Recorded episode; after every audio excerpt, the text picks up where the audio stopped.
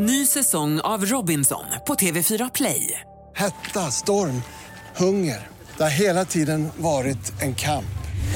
Nu är det blod och tårar. Fan händer just nu. Det. är Detta är inte okej. Robinson 2024, nu fucking kör vi! Streama söndag på TV4 Play.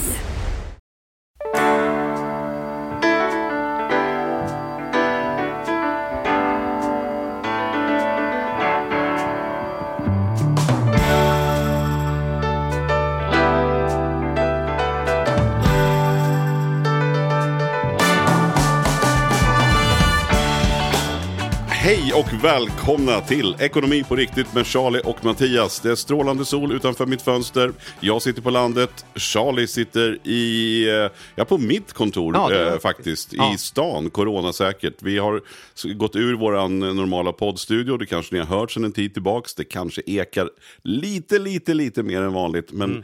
det får ni leva med. Därför att vi vill ju få levande gäster till oss. Och då bygger det på att vi kan göra det här coronasäkert. Och det, den, som inte har varit på, den som inte har varit på Mattias kontor, det är ju många så här som inte har varit på Mattias kontor, så då kan jag avslöja för er att det är väldigt mycket böcker på ditt kontor, på, liksom, in, alltså på fel led så tillvida att man ser hela omslaget. Det står liksom uppställda, det här är något gammalt apotek det här, eller vad kan det ha varit här innan Mattias? Vad är, vad är det från början? Ja, för- Nej, men från allra första början som jag har förstått det så var det en, en skärk, alltså en Ah, ja.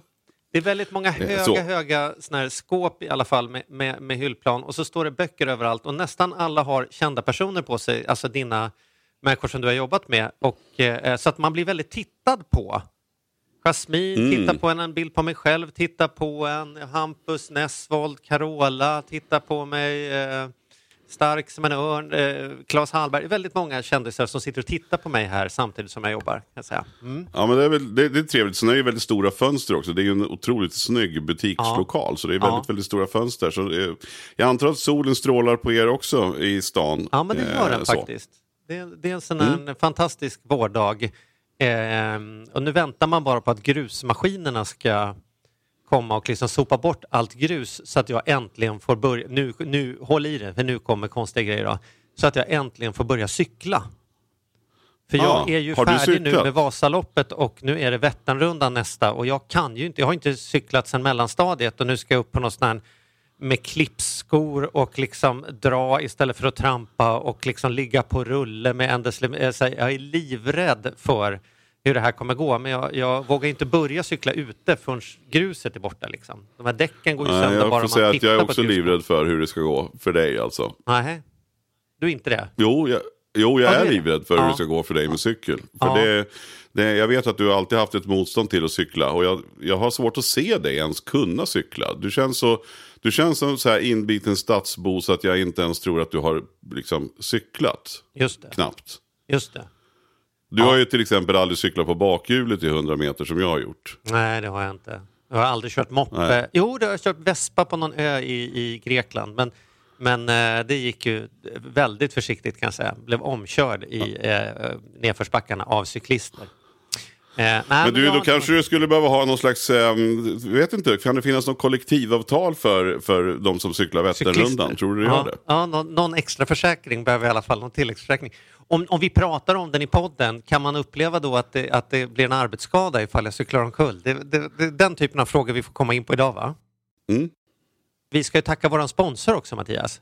Ja, det ska vi definitivt göra. Det här är Och- ju en månad som vi, vi håller på nu och pratar om jobb, men vi gör detta tillsammans med Klarna. Och Klarna har ju en app som man kan ladda ner och hålla koll på så att man inte får några onödiga eh, påminnelseavgifter och sånt skräp. Och i den eh, eh, appen finns det en liten flik med oss där man kan ställa sina frågor. Eller hur Mattias? Ja, men precis. Man går in i appen och sen längst ner under inspiration. Man loggar in då som vanligt alltid med sitt bank-id. Det är säkert och tryggt med Klarna.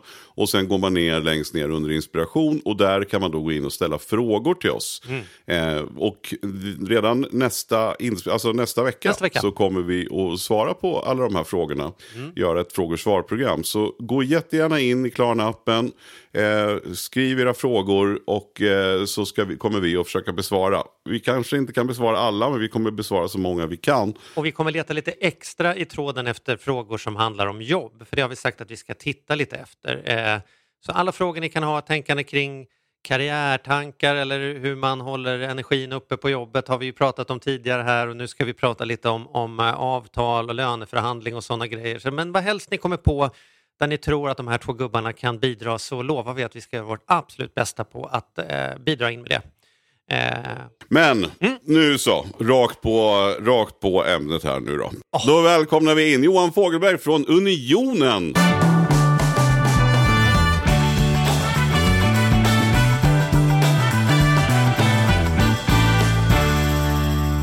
Välkommen! Tack, tack, tack, tack. Ja, vi är nog dåliga på att intervjua idag, tänker jag, för att både du och jag har ju nästan mer erfarenhet genom åren från att vara arbetsgivare än att vara arbetstagare. Man är ju förstås arbetstagare också när man är arbetsgivare, så det kommer man inte från på något sätt. Men, men, men eh, vi har ju inte haft något sådär klassiska lönarbeten på ganska länge, du och jag, väl, kan man väl påstå? Nej, men så är det. Men det är ju verkligen en stor del av livet. Och ska man vara lite dryg då, som man ska inleda bara för att sätta fart på Johan här lite grann, så mm. tänker jag att man ska säga så här, vad, vad, behövs verkligen facket idag när man har kommit så långt med jämställdhetsfrågor och, och det är ändå schyssta villkor för de flesta och liksom, det är ju inte efterkrigstiden nu liksom. Vi är ändå på 2021, vad ska man ha facket till?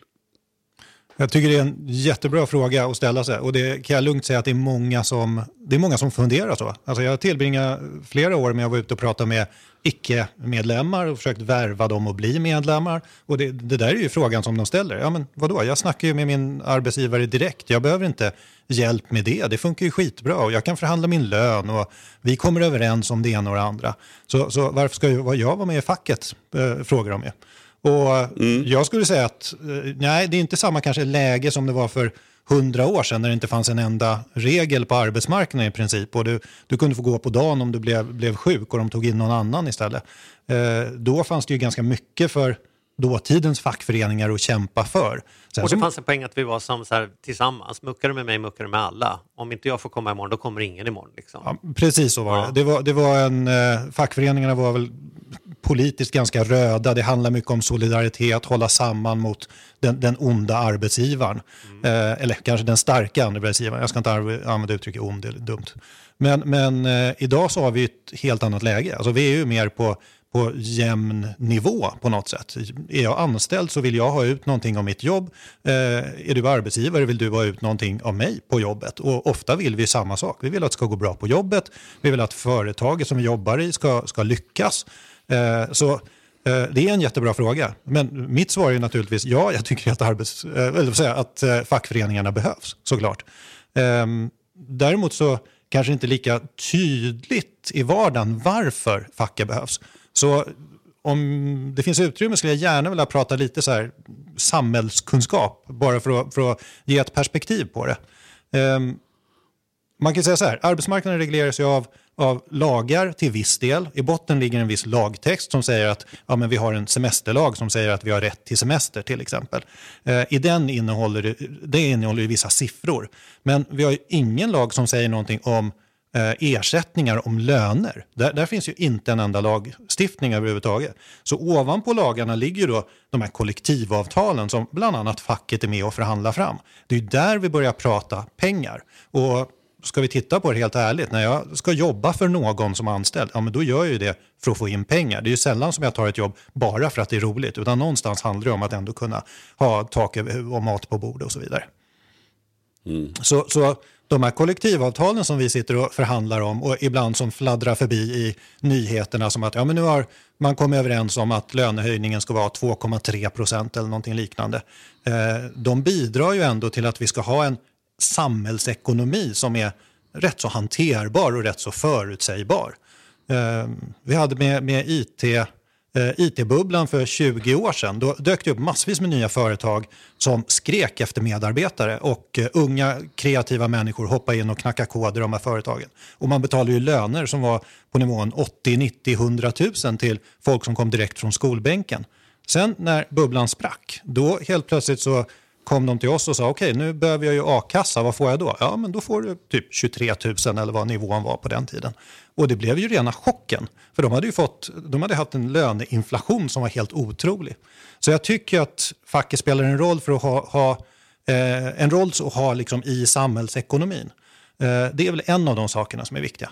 Men, men v- vad som är mest Ja, viktigt... vi, vi, vi såg väl också här i pandemin, det är inte länge sedan som eh, just de här, de som inte hade varit med i a-kassan och, och staten ändå gav, gav ett okej på, hur, ja, hur, hur var det egentligen med, med den regeln som kom där? För det var ju många som, som eh, har levt, många, eller jobbat länge och inte ens tyckte att man behövde vara med i någon a-kassa.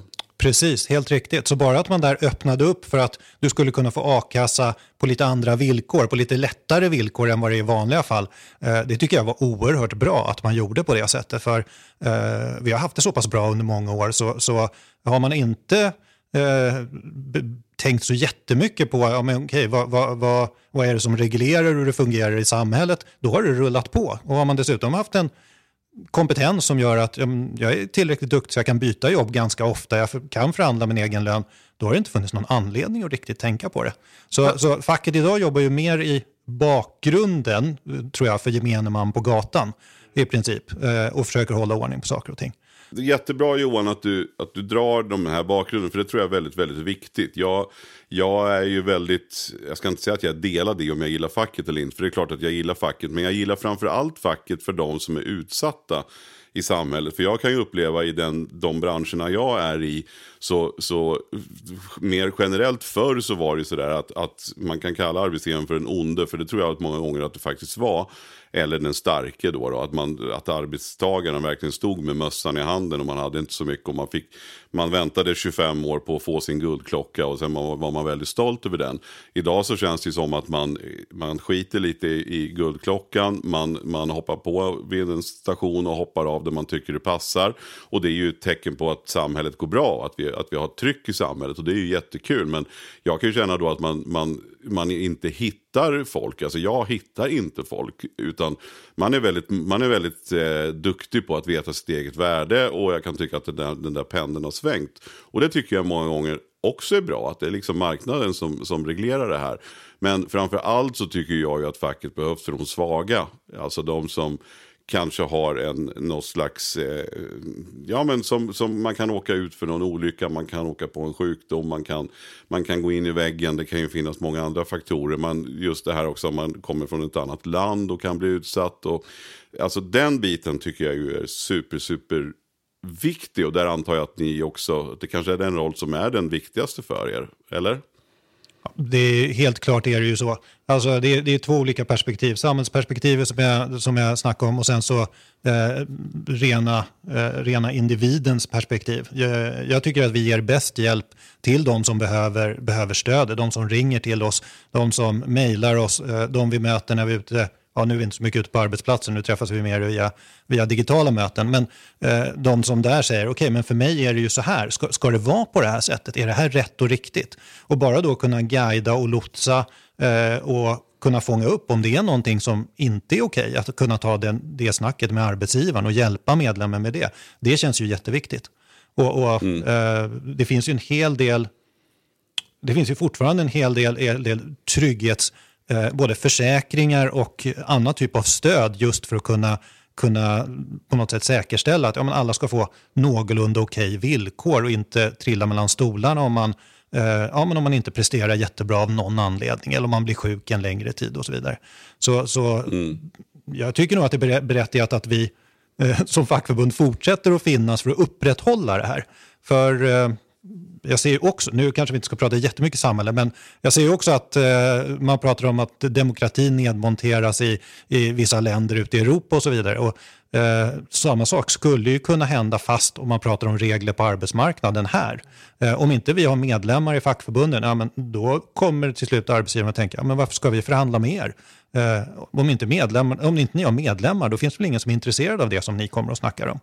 Och, och jag tror inte att saker och ting rasar direkt, men alltså, det kommer att påverka ändå arbetsmarknaden. Det, det är tror jag. intressant det där, för att det tar ju också...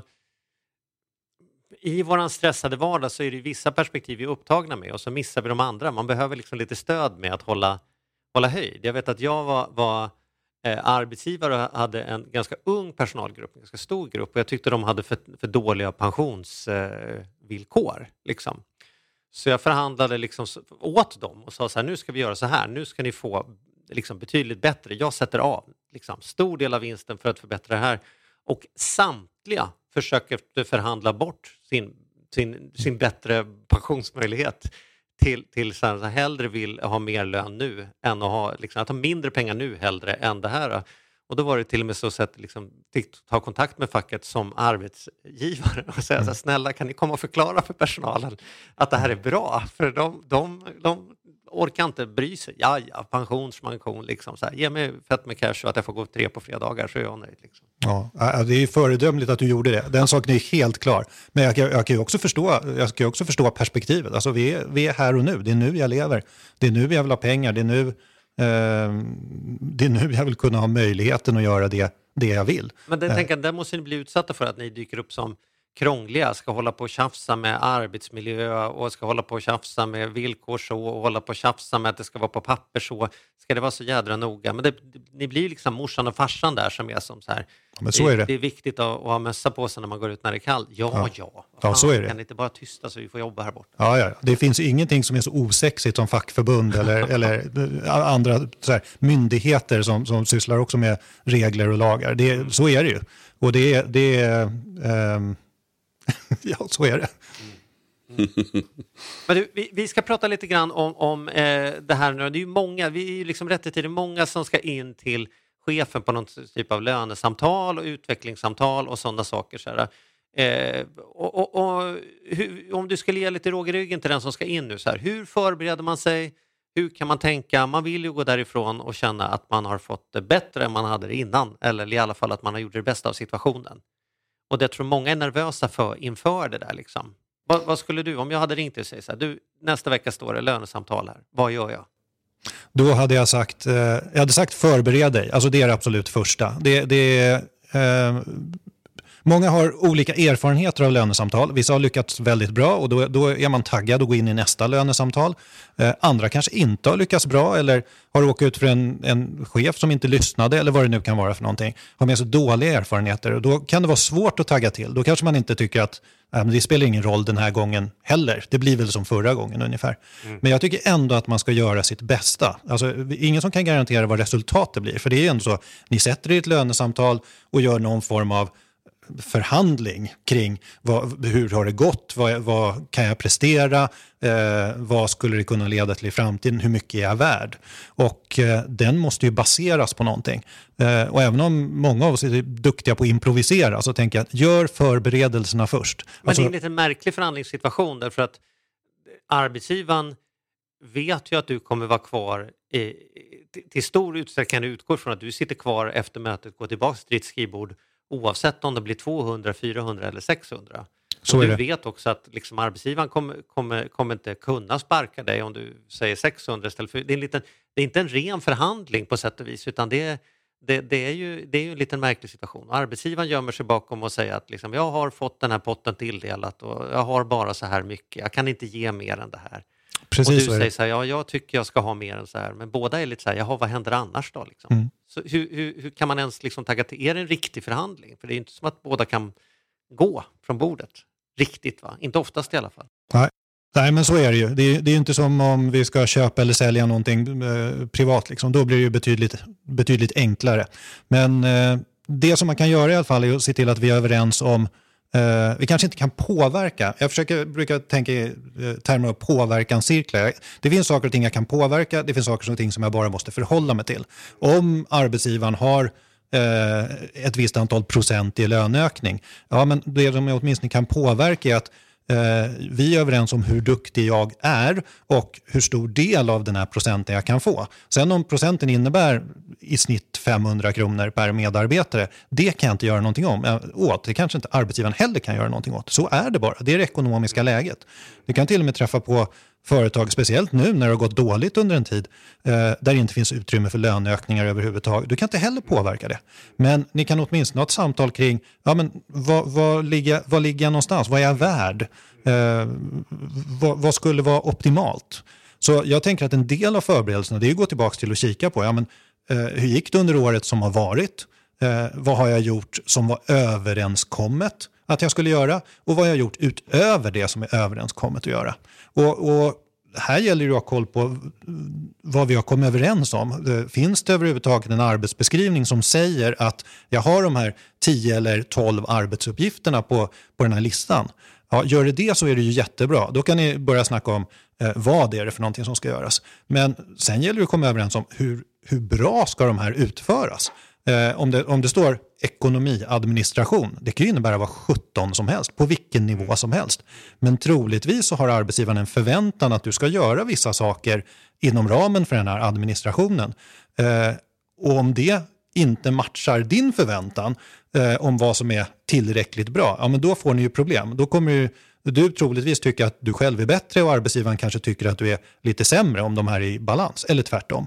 Så, så Eh, jag tycker samtal handlar mycket om att förbereda sig och kika på okay, vad är det jag har gjort, vad förväntas jag göra eh, och sen vad tycker jag själv att jag har gjort utöver detta och sätter det i relation till vad har det fått för effekt för företaget som jag jobbar inom. För jag menar, att du gör saker är ju en sak, men det är ju effekten man vill ha ut av det. Har det lett till fler affärer? Har det lett till nöjdare kunder? Har det lett till färre klagomål? Har det lett till, vad pratar vi, ekonomiadministration? Eh, att vi inte betalar blufffakturer? Sådana här saker. Eh, har det fått den typen av effekter? Det tycker jag du ska berätta på det här samtalet. Det tycker jag är superviktigt. Och även om det är någonting som du jobbar med varje dag som kanske är så här, ja, men det här har jag gjort i två års tid, det är inga konstigheter att jag gör det. Men vet du mer att du gör det bra? Ja, men säg det ändå. Så att det blir tydligt för arbetsgivaren att det här tycker jag att jag gör, då, gör dåligt, höll det här tycker jag att jag gör bra, det här värdesätter jag och här tycker jag att jag är extra duktig. Och utifrån det så anser jag att jag är värd ja, men en lite större del av den här Så du potten. säger, vad jag hör är, ta fram arbetsbeskrivningen och skriv lite grann på varje punkt som står där. Förbered sig. Så här. Det står att jag ska göra det här och då har jag gjort så här, så här och jag har tänkt så och det här är hur jag tycker det har gått. Vad tycker du? Och förhoppningsvis är du då betydligt bättre förberedd än vad arbetsgivaren är som kommer säga, och jädrar, här är det någon som har liksom, tänkt till och tar det här samtalet på allvar. Liksom. Precis, det är ju effekten som vi vill ha ut av det. För då, då tänker jag att eh, genom det så kan ni få ett samtal kring vad tycker du, vad tycker chefen, eh, är ni överens över det här? Och sen som sagt, saker och ting som ligger runt omkring som vad, vad är det för utrymme som finns för löneökningar? Eh, det kanske inte går att göra så mycket åt. Men det som ändå går att komma fram till det här, är ni överens om att ja, men du är ju värd att få en, en typ av en bra ersättning på något sätt för ditt arbete. Då kan ni också komma in på kan det vara någonting annat än, än en löneökning som vi pratar om? Kan vi prata om andra typer av ersättningar? Eh, kan det vara så att det finns en möjlighet att få, det är ganska vanligt att byta eh, övertid mot eh, semesterdagar till exempel. Man förhandlar bort att få övertidsersättning och istället får man en extra semestervecka eller motsvarande. Eh, är, är det någonting sånt som kan vara attraktivt för dig om du inte kan få, få en löneökning? För det är trist om samtalet tar slut i att eh, ja, men det finns inte mer pengar, utan, utan det är det här som gäller. Eh, då är det ju smart att tänka efter, ja, men vad skulle vara värdefullt för mig? Eh, om det skulle vara värdefullt för mig att ja, jag kanske kan gå två timmar vid, tidigare på fredagar eller någonting liknande, för jag jobbar ju alltid undan så snabbt ändå. Det kan ju betyda hur mycket som helst. Det är inte reda pengar, men det går att översätta ändå till något som har ett värde. Då måste jag ändå komma in att en stor del här, för det här tror jag är ju just det här med arbetsbeskrivningen är, är superviktig. För att jag tror att de, i väldigt många företag så har man ett, ett standard anställningsavtal som man har kanske haft med i många, många år. Eh, när man anställer någon så tar man fram det där anställningsavtalet och så står det just som du säger ekonomiadministratör eller vad det nu kan stå. Eh, men att man inte har den här arbetsbeskrivningen. Och det kan väl vara klokt då att inför ett lönesamtal, om man inte känner att man har en tydlig arbetsbeskrivning, att man ber om en, en sån innan. Så att vi vet här, vad, vad, vad pratar vi om? Liksom? Har jag uppfyllt mitt jobb eller har jag inte gjort det? Eller vad var det förväntan? Och det är väl någonting som man kan väl be arbetsgivaren om löpande Absolut. under året. Om man nu Ja, lyssnar absolut. på den här podden och känner att vänta nu. Jag vet faktiskt inte exakt vad som ska ingå i mina arbetsuppgifter. Det måste man väl kunna be arbetsgivaren då eh, ta fram till en inför ett lönesamtal. Det tycker jag absolut. Eh, en sån här facklig pekpinne är att det där borde man ha koll på redan från början, men jag vet ju hur verkligheten är. Eh, många gånger så börjar man plocka fram underlagen när man behöver dem. Liksom. Och det, det är i alla situationer, oavsett om man råkar ut för en skada och man åberopar sin försäkring så gör man ju samma sak. Shit, vad hade jag för villkor? Liksom. Det tittar man ju på när det har hänt och inte, eh, inte vid något annat tillfälle. Men definitivt, gör det. Ursäkta att jag avbröt dig, men det här är ju för båda parterna någonstans. Därför att det är ju, måste ju vara lika viktigt för arbetsgivaren som för arbetstagaren. Det kan ju aldrig företaget tycka någonting annat än att det är positivt. För annars är det, finns det ju en risk att arbets arbetsgivaren tycker att, att den här arbetstagaren kommer ju inte riktigt upp i den nivån jag förväntar mig. Och arbetstagaren tycker att den här arbetsgivaren förstår ju inte hur bra jag är. Och sen kanske bara handlar Precis. om att man har olika grund, grunder för vad, vad faktiskt arbetet ska innehålla. Precis så. Och, och, men jag håller helt med. Och jag tycker att, att, att prata med sin chef generellt, om vi bara zoomar ut lite, lite från lönesamtalet, prata med sin chef regelbundet kring eh, hur tycker jag det funkar, hur tycker du det funkar på jobbet, vad gör vi nu, eh, vad, vad eh, är, vi, är, vi, nöjda med det som presteras, liksom, för att ha koll på den här nivån. Det är dumt att bara prata om det en gång om året. Just nu har vi, har vi avtal och vi har, en, vi har en tradition som säger att om vi snackar om lön en gång om året, vi snackar om vi har medarbetarsamtal där vi pratar om kompetensutveckling en gång om året. Det är ju inte alls säkert att det här passar alla. Och, och om man går i nio månader och 20 dagar och inte tänker på de här frågorna och sen ska man helt plötsligt göra det under en kort period, det blir ju jättebökigt. Så jag tycker att, eh, eh att ha en dialog med chefen regelbundet, det, det tycker jag är absolut det viktigaste. För det blir jättetrist och det blir trist som chef om det kommer en medarbetare som har laddat och säger nu ska jag berätta allt som jag har tänkt på i ett år. Eh, och eh, det blir ju jättejobbigt också om man har förväntningar, byggt upp förväntningar som medarbetare under en lång tid och sen så kan chefen inte bemöta det. Man, man befinner sig på olika platser om man inte har hunnit snacka med varandra helt enkelt. Och jag tror att det är superviktigt att ha koll på, återigen, arbetsbeskrivningen, precis som sägs, vad är det jag är anställd för? Eller snarare, ha koll på anställningskontraktet. Det är egentligen eh, där du borde ha då arbetsuppgifterna inskrivna och där du borde ha en titel på vad du, vad du arbetar med. Står det receptionist så är det receptionist.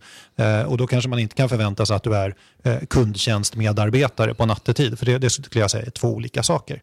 Eh, men, men eh, att gå tillbaka till det, vad är det vi har kommit överens om? Men också om det är så att du är hemma nu från jobbet under, och har varit det under en period därför att det finns inga arbetsuppgifter till exempel, om du är permitterad. Ja, men försök ha en dialog med arbetsgivaren också om vad, vad är det som händer, vad ser ni utvecklingen i företaget just nu? Eh, vad kan man förvänta sig, vad, vad är behoven framöver? För då kan du åtminstone bli lite mer beredd på vad är det för någonting som skulle kunna hända där jag har min anställning nu. Och sen naturligtvis snacka med andra runt omkring. Vad händer, vad händer där de jobbar? Vad händer i andra? Eh, känner du många andra som jobbar i samma bransch? då kan du få en bild av vad händer i den branschen. Eh, känner du folk som jobbar i helt andra branscher kan du få lite koll av vad händer där. Så, så eh, att försöka vara lite orienterad tror jag är bra så att, så att du inte blir eh, helt plötsligt bara tagen på sängen av att oj, nu händer det någonting.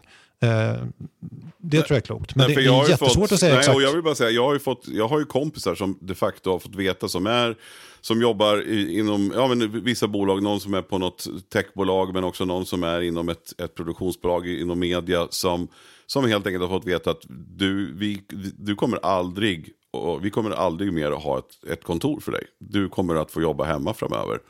Eh, och då väcker ju, ställer sig frågan också just det här om man nu bor man bor i en etta, om man är två stycken i hushållet eller kanske man till och med har barn.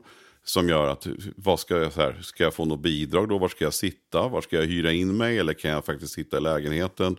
Det här är ju liksom jättemycket märkliga frågor vi står inför. Har, har, ni, har ni fått upp den frågan hos, hos er på Unionen? Ja, absolut. Alltså dels så är det ju medlemmar som ringer in och säger att okej, okay, det, har, det har skett förändringar. Jag förväntas göra saker som jag inte förväntades göra tidigare. Hur ska jag ställa mig till det? Um, vi ser att nästan, eftersom vi har tjänstemän som, som medlemmar och tjänstemän är ju, ja, du jobbar på kontor, du kan jobba på distans och det, det är en högaktuell fråga. Um, här finns det ju en hel del lagstiftning att luta sig mot som, som är främst då arbetsmiljölagstiftningen eftersom arbetsgivaren är skyldig att tillhandahålla förutsättningar som gör att du kan jobba. Så där finns det ju åtminstone ett sätt att navigera i vad är det, vad är det för förväntningar och i sådana fall vad kan jag begära av min chef för att kunna utföra jobbet. Tidigare så handlade det mer om att ja, men du får en dator och du får en telefon och sen så eh, finns det en plats att jobba på. Ibland har man ett eget skrivbord, ibland så delar man med någon annan. Men det har inte varit några konstigheter. Nu står vi inför något helt annat där det kanske nej, men det finns ingen skrivbord men överhuvudtaget. Vad säger reglerna då? då? Liksom, om arbetsgivaren ska tillhandahålla arbetsplats men det finns ett, ett order som säger nu måste alla som kan jobba hemifrån. Har jag rätt att, och, eh, får jag liksom, har jag rätt att, att säga så här, vad, ni har hyrt 6 kvadratmeter av mig nu i ett år. Vad får jag för ersättning för det? Jag har, jag har, ju, jag har ju drivit kontorsverksamhet här för en, en av era anställda liksom, Har den frågan dykt upp eller? För det är många som vi sparar ju massa pengar om vi tar bort kontoren och folk kan ha digitala möten. Men jag vet ju som är på, på bostadsmarknaden att många letar ju större lägenheter nu för man måste ha ett arbetsrum hemma. Det kostar ju två miljoner extra i Stockholm att få ett rum till. Som egentligen förut en arbetsgivare betalade det rummet. Liksom. Den har ju definitivt dykt upp och eh, skattemyndigheten har ju regel för vad, vad, vad, ska man kunna få ersättning för om man upplåter en del av bostaden som arbets, arbetsplats. Liksom. Eh, så är det. Eh, jag sitter själv någonstans i en gråzon. Jag har fått hem ett skrivbord, en stol och eh, en skärm. Liksom. Den står ju mitt i vardagsrummet. Hur, hur bra är det? Ja, men under förutsättningen är det bra, men om min arbetsgivare skulle säga just att så här får det vara framöver, jag har ingen aning. Alltså det, det är precis där jag befinner mig. Det finns säkert någon annan på Unionen som kan svara på det, men, men jag har verkligen ingen aning om vad som kommer att gälla. Nej, och det är väl ingen riktigt som har alla svar på de frågorna, men det är intressant. Men, men det man kan väl göra då är väl att försöka föra en dialog. Och det är väl återigen det här med kommunikationen då kanske. Att försöka föra en dialog med, med chefen och se vad man kan göra och kanske prata med sina medarbetare. Kanske kan det vara värt att man hittar någon lösning tillsammans eller att man kan hyra in sig eller låna någon inte vet jag, någon jag, lokal jag, bygdegård, eh, fritidsgård, ja, inte vet jag. Jag tror att det jag hittade på nu var ett ganska extremt scenario. Jag tror att för de flesta människor, om jag ska sitta och killgissa lite, är precis tvärtom. Att när arbetsgivaren hör av sig och säger från och med första, eh, första oktober så ska alla vara på kontoret så kommer man säga stopp och belägg. Jag tycker det är jätteskönt att sitta hemma och jobba. Jag kan hämta och lämna på dagis, jag får livet att funka. Jag vill gärna vara kvar hemma. Så att jag tror det är mer som kommer kämpa för rätten att, att slippa åka in till kontoret än som kommer kämpa för att få betalt för att vara på kontoret. Men det är ju bara min gissning. Liksom. Ja, jag tror tvärtom. Alltså, ja, jag tror helt tvärtom. Jag har suttit här med 12 ja. månader. Jag har varit på jobbet fyra, fyra ja. gånger. Det här är första gången i år som jag är liksom utanför mitt bostadsområde. Du det är helt galet. Så jag tror helt ja. tvärtom. Underbart att få träffa folk. Tänk att kunna sitta och fika tillsammans. Det ja, spännande. Vi ska se vad som händer. Du, avslutande, nu då, om man går in i det här samtalet och så sa vi så här, man ska vara förberedd, läsa på arbetsbeskrivningen och tänka vad jag har gjort och sådana saker. Men så nämnde vi som hastigast att om det inte finns med lön att få, det kanske inte med självklarhet är så i, i dessa tider att det är så många kronor man kan plocka med, så sa du, det finns ju mycket annat. Och då kommer man ju mm. spontant på, då, som vi sa, gå hem tidigare på fredagar och kanske gymkort. Men skulle du kunna förlänga den listan, bara lite så brainstorming, idéer, vad har andra vad är det för typer av saker som folk brukar kunna förhandla om förutom just bara rena lönekronor som, som bidrar ändå till livskvaliteten? Liksom? Uh, jag, skulle både, nej, jag skulle nog inte vilja svara på det utan snarare säga att du, det är också en del av förberedelserna. Alltså fundera på vad som är viktigt mm. för dig som du tycker är värdefullt. Om du tycker det är värdefullt med, med mer fritid, ja, men då bör det ju vara någonting som relaterar till kanske semesterdagar eller ledighet eller någonting. Eh, för ett antal år sedan så var det populärt med olika typer av bidrag till hemtjänster som ja, men du kan få städhjälp och du kan få hjälp med barnpassning och så vidare. Då var det på tapeten. Jag vet inte hur populärt det är idag. Eh, är det så att det handlar om någon annan typ av ekonomisk kompensation men kanske inte reda pengar. Alltså det kan handla om eh, en, en, någon form av försäkring. Alltså vi pratar tandvårdsförsäkringar har varit populärt liksom, så, att du inte, så du inte behöver riskera att åka på stora pengar om du, eh, om du måste gå till tandläkaren akut. Den typen av lösningar. Eh, men jag tycker du ska gå tillbaka till och fundera själv som en del av förberedelsen. Okej, okay, om jag inte lyckas, eh, vad skulle jag då kunna be om att få göra? Och det kan ju handla om... Utbildningar brukar väl vara en sån klassisk som båda gillar? Liksom. Precis, helt riktigt. Det kan handla om någon form av kompetensutveckling. Skulle det inte vara bra om jag fick göra det här? Om arbetsgivaren pröjsar så blir det, blir det en utgift som är avdragsgill. Det är ju jättebra. Jag får chans att kompetensutveckla mig. Vi har både nytta av, nytta av det jag gör. Eh, det kan vara en variant.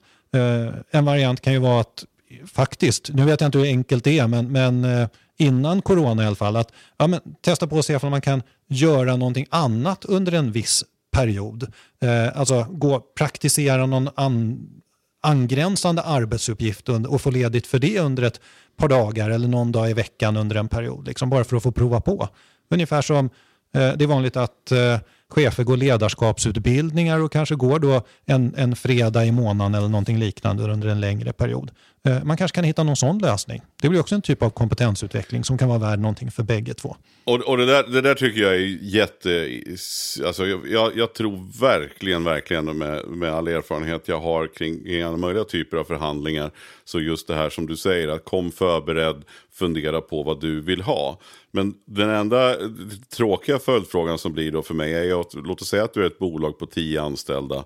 Och en till exempel skulle uppskatta att få massage en gång i månaden. Eh, Medan någon annan tycker att det vore bättre att få, få gratis frukt till, till, eh, på frukosten. Eller är det, inte så här, är det inte svårt då, och jag talar lite av egen erfarenhet här faktiskt. Men är det inte då svårt att, kan man ha olika villkor? En får gå på massage, en får gå på väg på en friskvårdstimme, någon får gratis frukt. Alltså kanske lite dumma frågor, men jag tror du förstår vad jag menar. Eh, kan jag tror- kan man ha man- individuella, får man ha det? Eller, eller kommer medarbetaren och säger, men han fick ju massage, då vill jag ha minsann. Liksom. Är, det inte, är det inte svårt att ibland kunna få igenom de här, de här grejerna?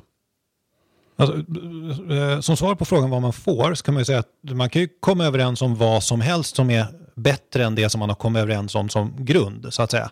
Det är ungefär som, vi kan inte komma överens om något som är sämre än vad lagen säger. Finns det ett kollektivavtal kan vi inte komma överens om något som är sämre än vad avtalet säger. Om inte alla är överens om det, men det är ju sällan man är överens om det. Men, men det är okej att ha en Eh, individuell lösning då, som, om, så länge det är en förbättring så, så kan man, eh, så, så behöver arbetsgivaren inte gö- göra, om, om en får massage så behöver han inte ge det till alla så att säga. Det, det som jag skulle rekommendera där, det är att ha superkoll på ja, men hur, hur bedömer vi värdet av det som vi ger som en individuell lösning. För eh, en sak kan vi garanterat säkra på, det är att medarbetare snackar ju med varandra. Så det, kommer ju, det är ingenting som går att hålla hemligt på något sätt. Utan man kommer att ha koll på att det är en som får massage och någon annan får någonting annat.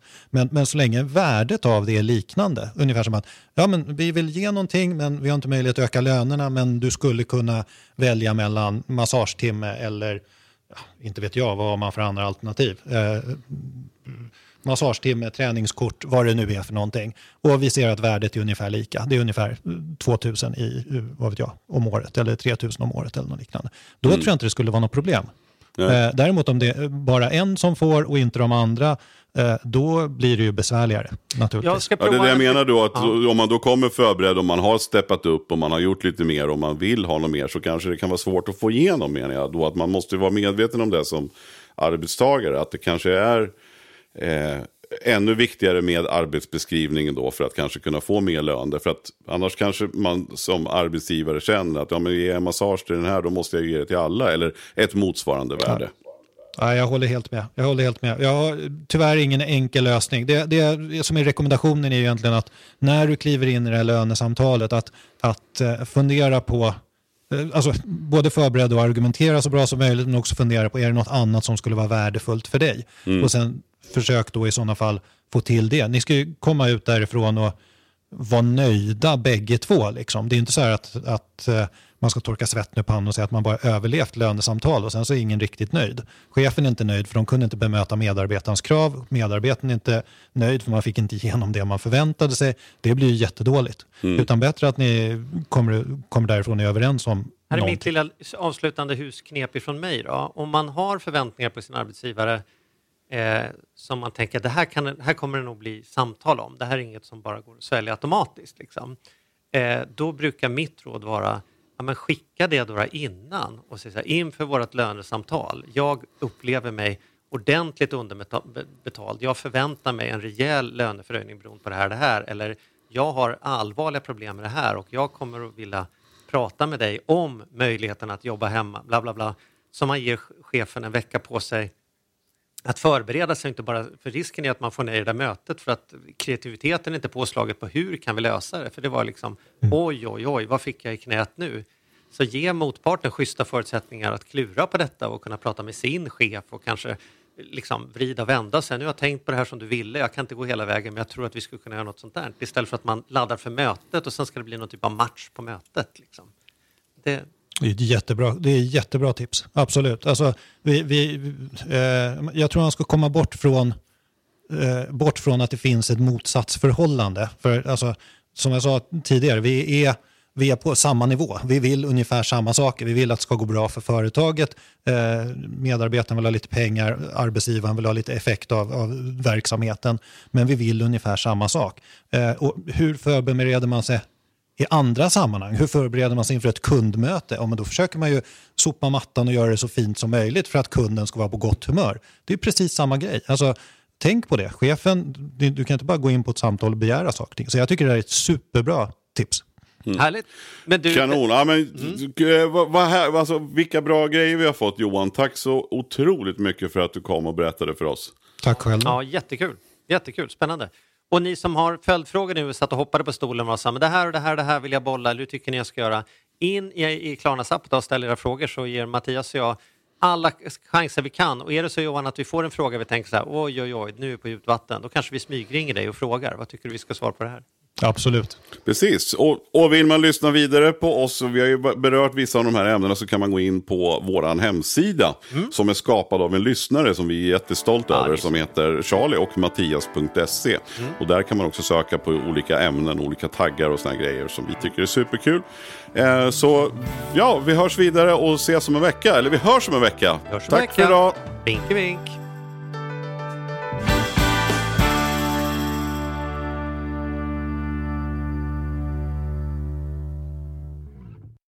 Ny säsong av Robinson på TV4 Play. Hetta, storm, hunger. Det har hela tiden varit en kamp. Nu är det blod och tårar. Fan händer just det. det detta är inte okej. Okay. Robinson 2024, nu fucking kör vi. Streama söndag på TV4 Play.